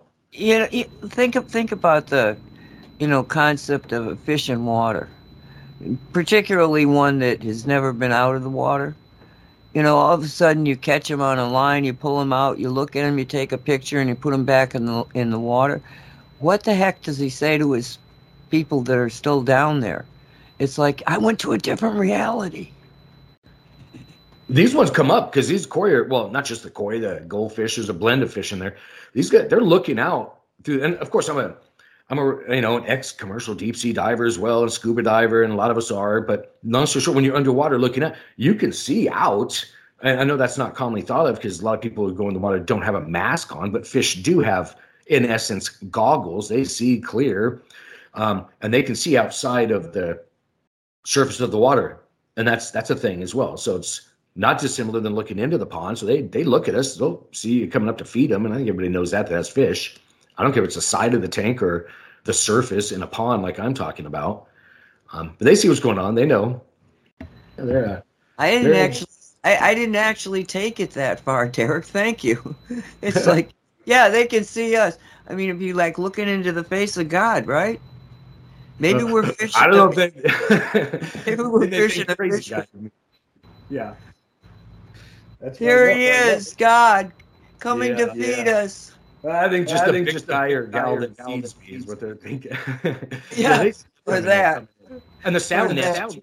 Um, that's something people should think about if you don't already. Of course, don't knock on aquariums and things because the sound travels 25% faster underwater than on the surface. People think you can't hear or smell. I got deep sea diver stories that'll blow your mind. You can smell and hear way better underwater. It's a denser medium where those reverberations or frequencies or sense travel. And I'm talking, yeah, you can throw a, a piece of fish food in the corner of a, our pond, so it's a big one. I don't know, four ish feet across, maybe. They will smell it on the other side. And I didn't really wrap my head around that till I was a commercial diver underwater with a a helmet on. So my head is dry for the most part. I'm breathing air. I'm in a one atmosphere helmet. Well, that's not water rushing through there, but I can sure smell everything if I'm, you know, welding on a pipeline or doing this, that, and you. It is all there and it's enhanced. And then the sound, which is the way I started this, is way more. So your fish, like the ones, well, I have no fish in there now, but if I did, they could absolutely hear everything I'm saying or doing. And it's the same way underwater. So if I was underwater and a, a tender, they would be called, the one holding my umbilical cord, which is my airline and video and the stuff I need, sometimes hot water hose. Um, you could yell um, relative to the distance, it, but you could yell, and those reverberations are again 25% faster underwater. So you they hear it all. The fish when you're coming up to them, um, not just feeling it. They don't. Yeah, they can feel the footsteps and all of that, but I'm talking sound, and that was just something that I don't know. I guess because yeah, I didn't think about it until I was already a diver. That wait a minute, what the heck? Why am I smelling underwater and hearing and and then temperature too, thermoclines. Um, that so your senses are heightened. You're gonna love this. You're gonna love this story. And again, we're talking about coincidence, coincidence in, in quotes, and synchronicities. I'm watching the, the the news type of thing, and they were talking about shark attacks. And there was this one young man who had gotten bit by a shark. Well, it wasn't. It was kind of confusing to me. Was he actually bitten by the shark? Which I think he was, but he was also hit in the back of the head and in the back of the neck by the force of the shark. And he's he was being asked, you know, well, tell us, you know, what what what happened? And he said, well, oddly enough, the first thing that I detected was the sound. And it, you know, it confused me and it confused, I think, the interviewer too, the sound. He said, yes, I heard the blow to my head. I heard the sound. And, you know, never, didn't feel the pain. I heard the sound first. And he seemed to be fixated on that fact. So yeah, he got, you know, he was he was lucky he survived because of course he was on an interview. But uh, that's very interesting that that's what that was his experience. Yeah, your your senses are different. There, many of my uh, again, I delineate between commercial and scuba diving jobs. So my commercial jobs, where I'd be underwater uh, up to eight hours a time at hundreds of feet, um, you're you're blind most of the time. Literally, but you just shut your eyes um, because of the different um, phosphorus and plankton and stuff that's in the water. You can, and you're so deep and dark. Often, you move your hand and it's just like a light show. It all glitters, and that's just distracting. Um, and you can't see inches away from you, so your eyes are useless. Well, after a whole lot of that, you realize your other senses, including your your tactile senses, your touch, because then everything's lanyard off, so tied onto you, or you grab it, or you do use different things. But your other senses do heighten when you're in that environment, um, just because they have to. And then you have those realizations. Like that's when I had the realization, like, what the heck? I just took this hammer and hit this, let's say, pylon to get something off of it, whatever I'm doing time. Why did I smell that? And it wasn't some psychic woo woo smell. It was straight up, you know, tangible. So I picked up on it, uh, and you can taste it in your mouth too. There's scent buds in there, uh, but then your your your physical senses they all heightened. Uh, I'd use intuition down there, not even knowing it, um, or using it as a natural instinct or sense. Um, but you know, we don't usually differentiate that from the other ones. Yeah, water's a crazy environment. Um, especially the thermoclines, Nancy. I mentioned those. I don't know if people know, but you can go certain, and there's not a, a set depth you go to, like 33 feet, where you hit. That's where you'd reach a, a second atmosphere, it'd be called, of pressure. Um, but at certain areas in depth in water, you'll have the thermoclines where the water temperature will change, and it's like maybe an inch separation at most. You would think it'd be, oh, it's going to start to get a little bit colder or warmer. Oh, it's like you can stick your arm out and your hand or down, let's say, and your hand gets ice cold, but your let's say that mark is at your wrist. From there up, it's the normal temperature. So really unusual. It does separate where I didn't logically think about that beforehand. You think, oh, let's say you have a cold, you know, bowl of water, add some hot water, it all kind of evens out real quickly. Mm. Some of those water layers are moving and at different levels. So basically, I'm saying there are different distinct water temperature variations. Um, well, you, well, you get the Gulf Stream because the cold water coming off of the Arctic ice, okay, actually creates a river flow through the hot water. They don't mix. And it is, you know, you go like, how could that be? But that's what starts the Gulf Stream. Yeah, and they stay separate. they stay it's really weird when you actually get down there and feel it yourself. And and you, I mean, you can do that in the ocean sometimes. It's not like you have to be a, a diver to experience these things. Yeah, there's a lot more opportunity in that case, but no, anybody can do it. Um, yeah, it's it's interesting. I mean, I don't remember why we got on that. I'm out of my topic, so anybody else that has something, jump in, please. And it goes silent. So, yeah. Nancy, can you tell that chicken story you, you said before um, the show? Okay. Um, yes, it was um, one one of the people who was a you know had shungite had uh, some chickens, and her favorite chicken was uh, looking like she was dying. I guess they don't live very long, and so she thought about it and she remembered the story that I had said about my dog Josie that was dying and then I gave her a pendant of shungite and she perked right up. So she said, "Why not?" And she went out and put shungite in the water and I think she put like a bag of it just hanging there in the coop. But within a few hours basically the chicken that she loved so much was back just like normal and um, so I know. Uh, and then there was another. I don't remember the details of the second one, but there was another. The chickens, you know, really respond to the shungite energy. So we have this woman who moved into the neighborhood in October, and she doesn't really know any of the neighbors except me and, and Sandy.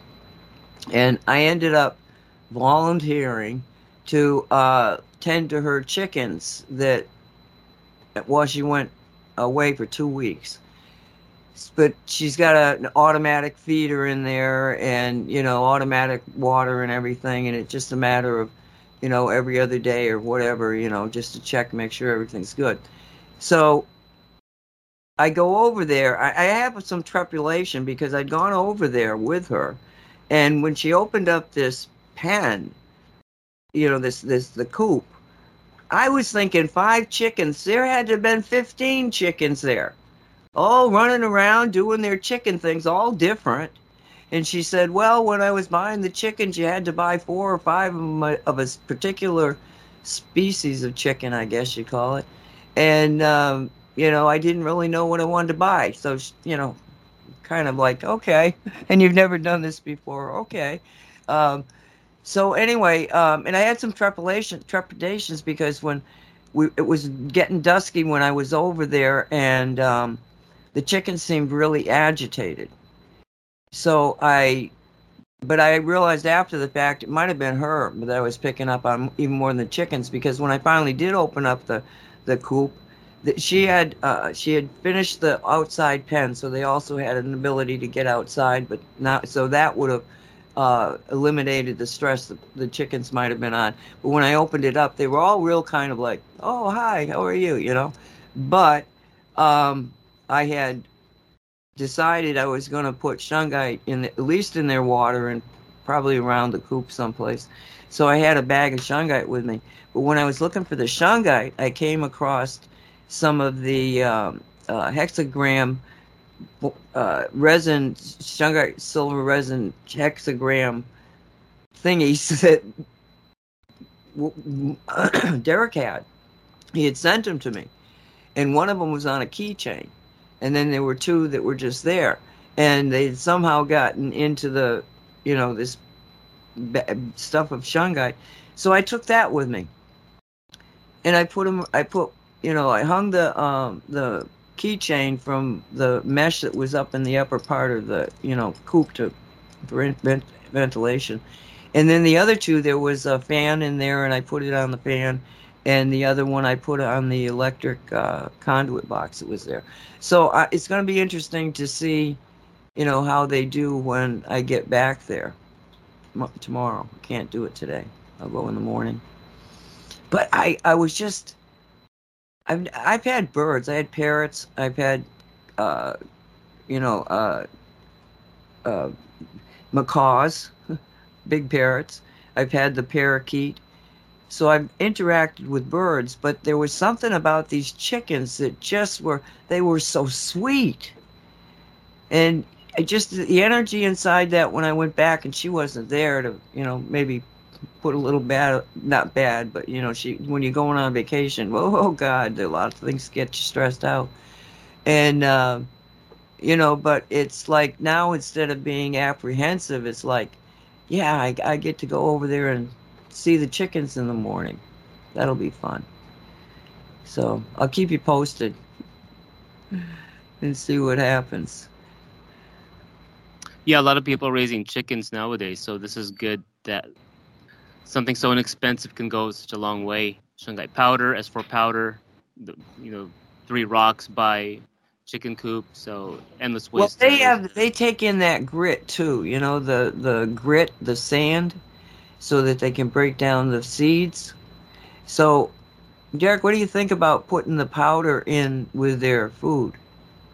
Yeah, you can. We have that diatomaceous earth and shungite blend that you can use for not just chickens, but any any birds and or other animals. Why would you use a diatomaceous to get rid of any uh, bacteria or parasites, worms, parasites. things like that, and sometimes externally, sometimes internally. So anybody listening, you know, research it yourself online or you know talk to a vet. But different animals, sometimes yeah, you put it food grade, diatomaceous earth or DE, um, and then with our ours is the blend with shungite powder um, internally or externally for parasites, fleas, worms, all sorts of things.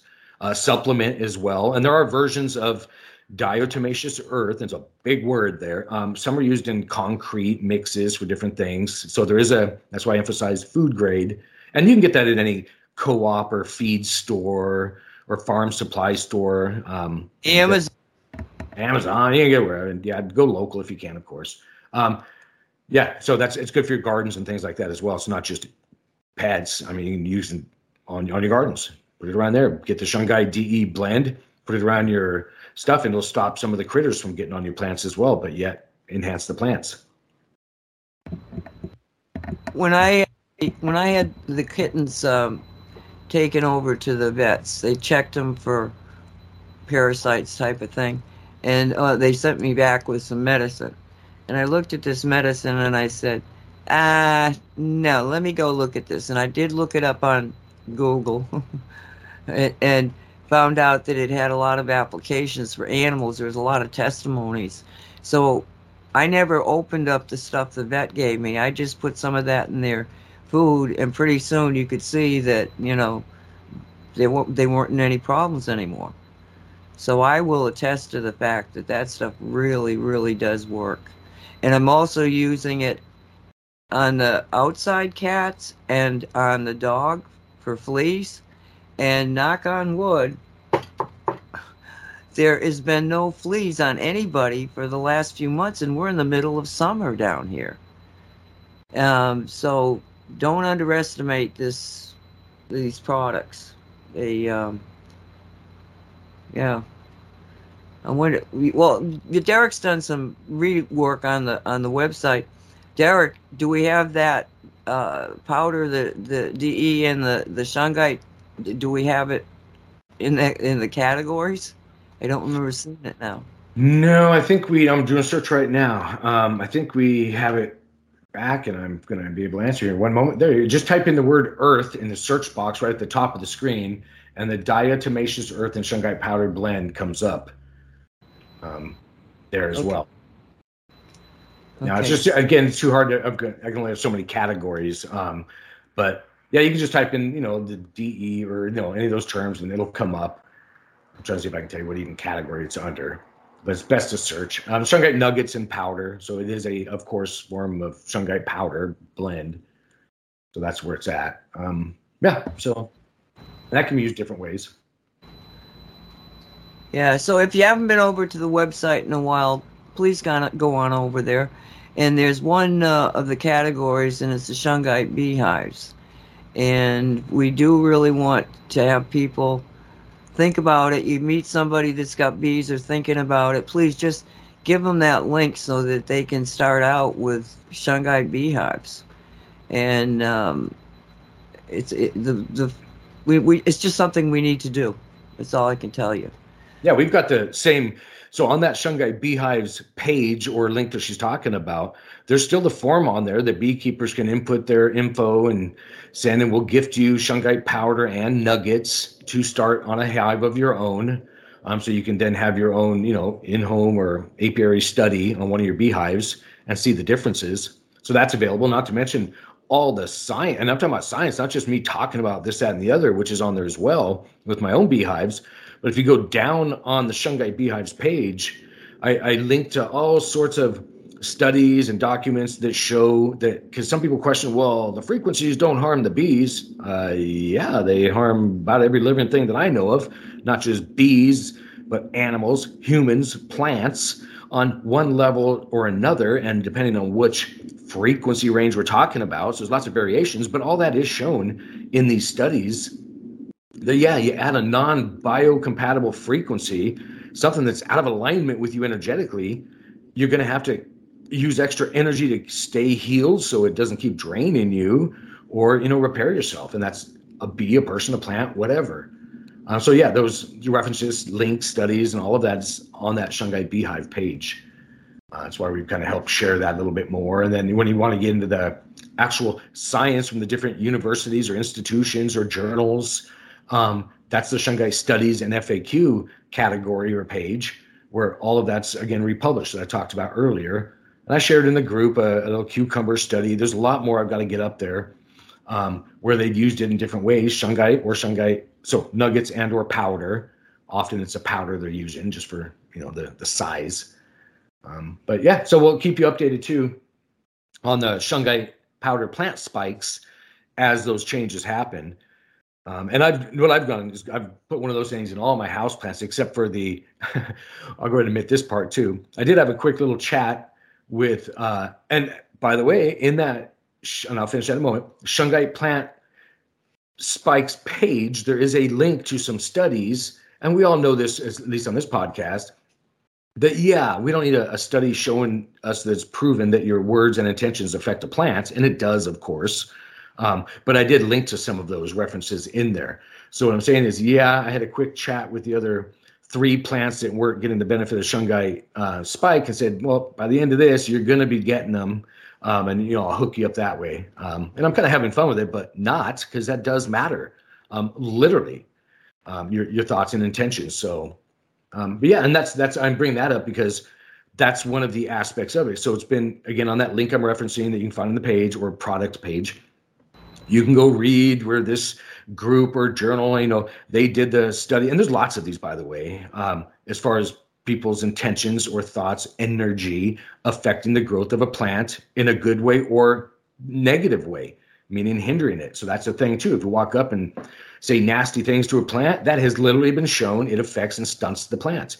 Do the opposite. It, so that's one aspect, the metaphysical aspect of the shungite powder plant spikes that I just want to, you know, you know, again, note that that shouldn't be lost on us. That it's not just, you know, whoop, poke my hole in the ground, put the shungite plant spike in there. No, tell your plant, just think for a fraction of a moment. Again, I don't want to say a time because that's not a limiting factor. Just have the intention for a moment. You appreciate the plant, you love it. There's your plant spike. That's enough. Walk up and hug the thing if you want. That's great too. Either way, it will have an effect. So that's the the woo woo aspect to the recipe um, that really does affect things. Okay, um, I just started thinking about something.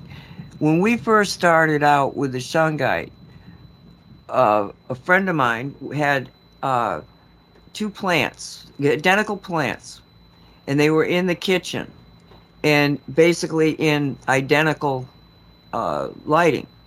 Okay.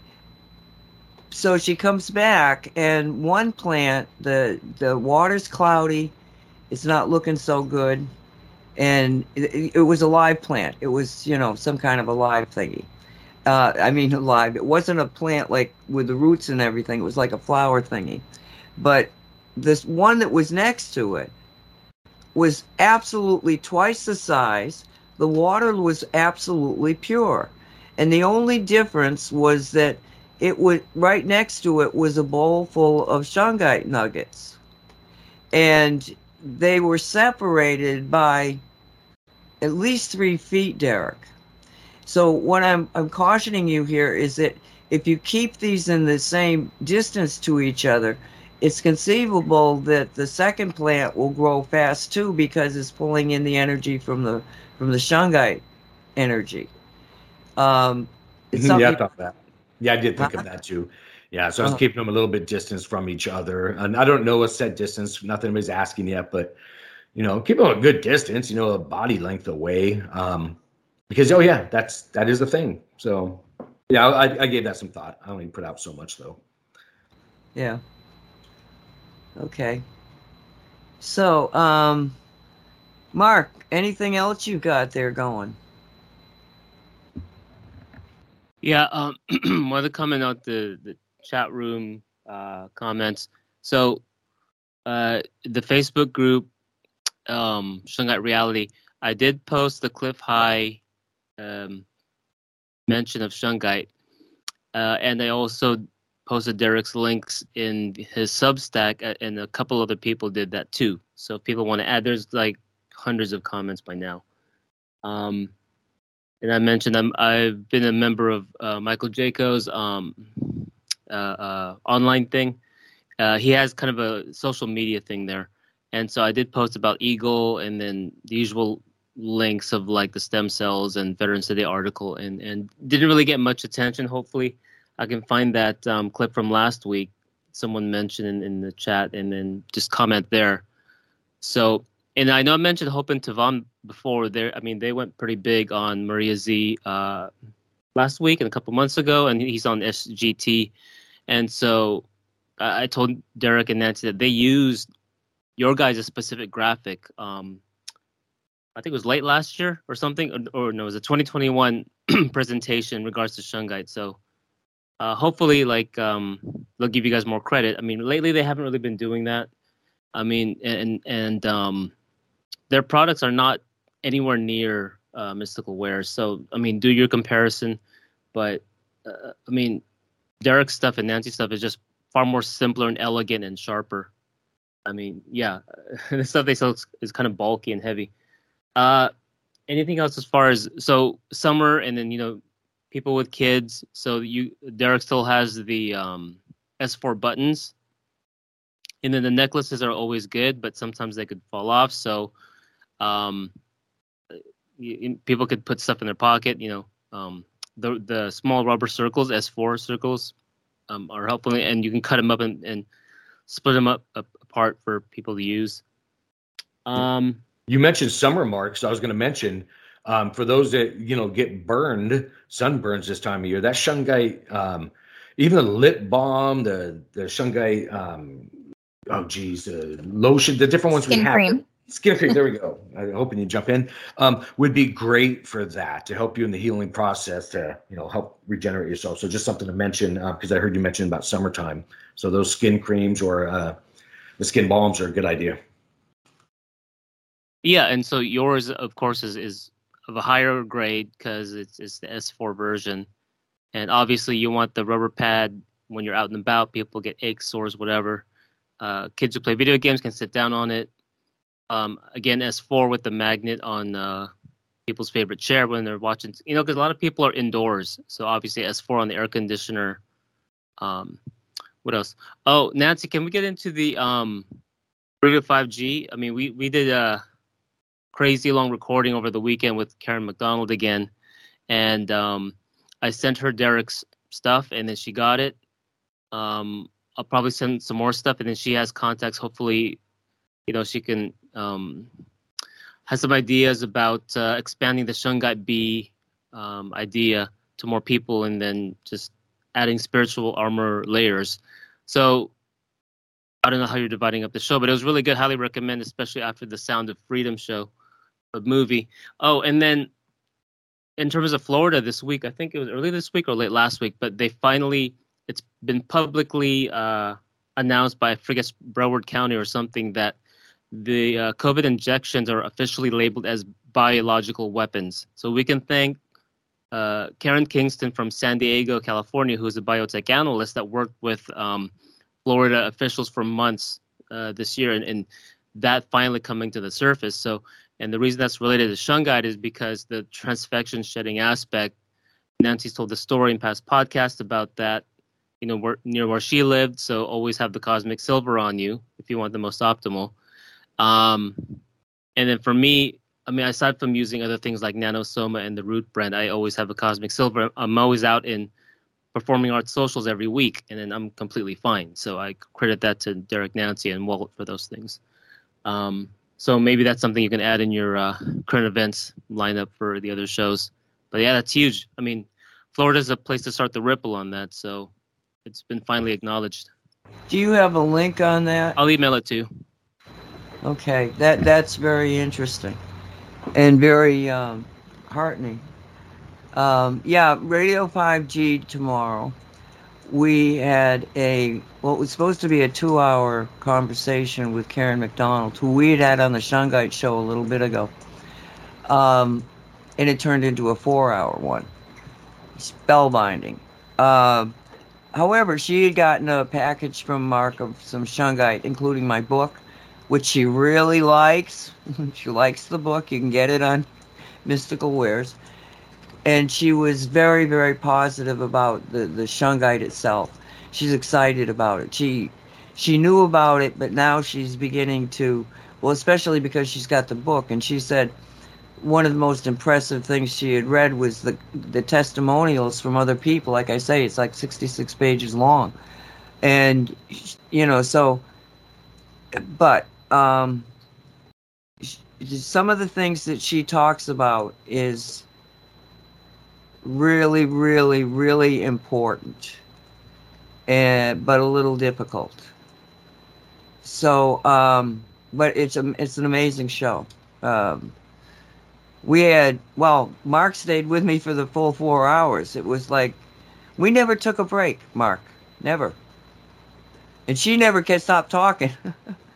well, I talked too. You didn't get to talk to talk at all, but you know, nothing new there. I'm sorry. So, what did you think of the show, Mark? Very fun. Very fun. Um, I just um, wanted her to go off on whatever, especially after the Sound of Freedom movie, and then her experience and connections. It, it's uh, beyond uh, what do you call it?